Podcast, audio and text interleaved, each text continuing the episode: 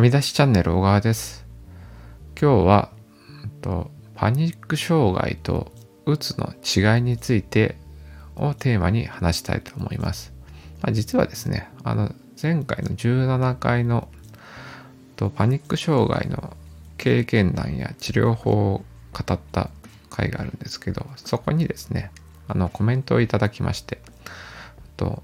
奥様お嬢様から、はい、はじめましてうつ、病とは異なるのでしょうか？私は仕事のストレス、パワハラで全く眠れなくなりましたが、今は環境を変えてうつ回避をしています。ということで、そうですね。うつ病とパニック障害は違うのでしょうかという質問に対して答えていきたいと思います。で、まあ、まずね、まず答える前にというか、あの、このコメントをいただいて、この環境を変えてうつ回避をしていますということはね、あの、非常に、うん、素晴らしいというか、まあ、勇気のいる行動でもありますし、うん、一番ね、あの、ストレス源、ストレッサーから離れるっていうのは一番重要というか、うん、一番そのね、あの、病気に対して、あの、有効な行動をとっているというところで、まあ、そこはまず素晴らしいと思いました。でですね、まあ、経験からね、また、うつ病とパニック障害の違いについて、まあ、まあ、述べていきたいと思うんですけど、まずね、うつ病というのはね、どういうものかっていうと、うんと、まずね、まあ気分が落ち込むで、やる気が出ないとかね、うん、まあ憂鬱っていう状況で、まあ例えばですね、とね、気分が低下し、悲しく、悲しくて苦しいだとか、興味や喜びを感じられなくなる、睡眠障害や食欲不振が起こる、疲労感や倦怠倦怠感が強い、うん、あと自己評価が低く罪悪感や劣等感を抱く、うん、集中力や判断力が低下する、うん、あと自殺について考えるようになると、まあ、このような症状が、まあ、うつの諸症状ですでそれに対してですねパニック障害っていうのはまあどういうものかっていうと、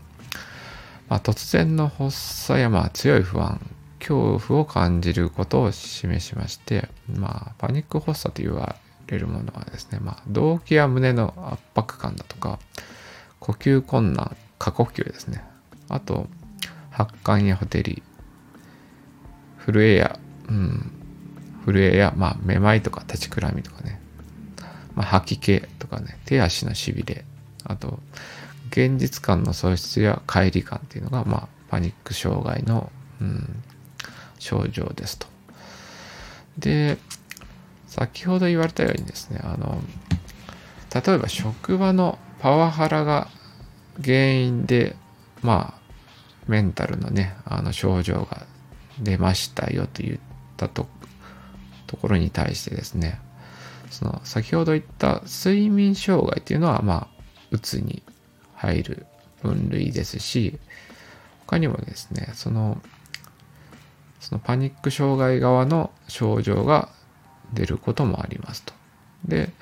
その単一のね、その職場のパワハラを要因として、そのうつとパニック障害、まあ2つの、まあ、別の症状が、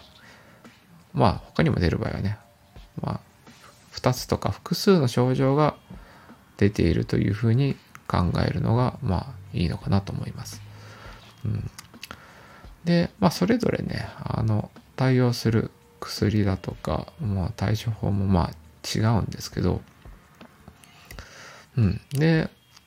まずまずそのね、その、分類というか、うーんと、その、ね、病気の症状の分類っていうのが、うん、実は、あの、企画というか、うん、のがありまして、DSM っていうものと ICD っていうものがあります。で、DSM はですね、アメリカの精神学会が、うんとまあ、制定した、まあうん、精神疾患の分類だとか、うん、と統計っていう、まあ、そういうものが作られています。で、ICD っていうのはですね、あの、WHO ですね、まあ、が、うん、国際機関が分類した、まあ、まあ、病気の分類っていうものがありまして、まあ、主にですね、まあ、精神疾患、うん、メンタル、メンタル、心の病気に関しては、まあ、その2つが主な基準となって病気が分類されています。でその中でうつとパニック障害っていうのは別の分類になっていますと。うん。で、そうですね。で、まあ、それぞれね、あの、ちょっとこのね、DSM っていうのもね、あの、時代時代であの、あの病気の名前が変わったりするんですね。あの例えば、アスペルガーっていう、うん、ものが、あのね、その病名としてなくなって、あのね、うん、ASD というものにあの統合されるだとか、うん、時代時代によってまた病気の呼ばれ方、うん、その病気の意味合いの取られ方にも関連してるんですけどね、うん、そうやって時代時代によってその病気の呼ばれ方とか分類も変わってくんで、まあ、一概にあのね今の情報が正しいと言い切るのはねまた違うんですけどね。うん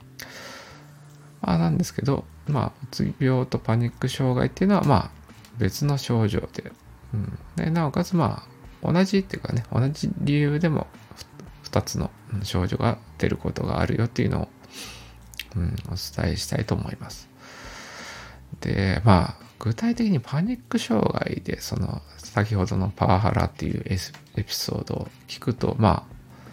想像できる範囲で言うと例えばそのパワハラのやってる方があのね声を荒げるとか怒鳴るタイプの方だ方だったとするとまあまあパワハラパワハラだとねそういう方が多いと思うんですけど例えばね別の全然関係ない場面ですごく怒鳴ってる人出会うと、うん、そうすると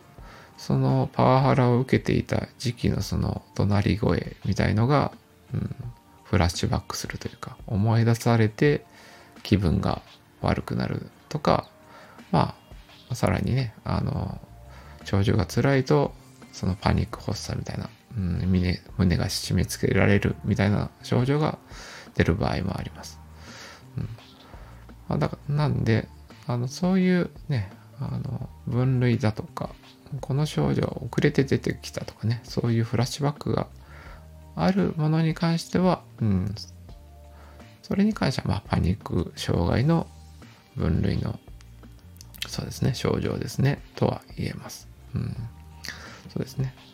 で、治療法も、まあ、それぞれね、治療法と、まあ、対応するお薬っていうのも違うので、うん、まあ、もし、あそうですね、まあ、一旦ね、その、職場を転換するとか、環境を変えて、そのうつの症状が良くなりましたよ。っていう状況心のねメンタルも取り戻せましたよ。っていう状況であれば、うん、まあ、ね、いいですしもしそういうふうにねまたそういうパニック発作になり得るような、うん、自分内でのあのね例えばこのその職場の環境を思い出すような環境になった場合に気分が悪くなる等々の、まあ、やっぱそうですね心の傷というかトラウマがある場合には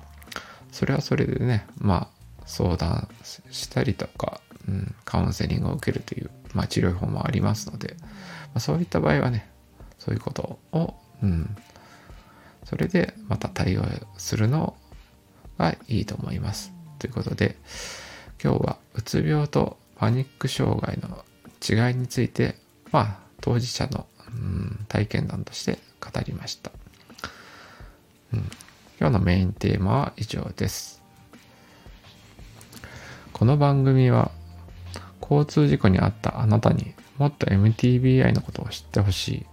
自己の経験をもとにあなたの心と体にもっと優しくなれる情報を発信する番組です。自分の経験談やお題、お悩み相談への回答、日々の生活で気になったことなど、割と幅広いジャンルで、 stand.fm で発信しています。ノートでも一部の情報を文字にして配信しています。それぞれフォローしていただけると嬉しいです。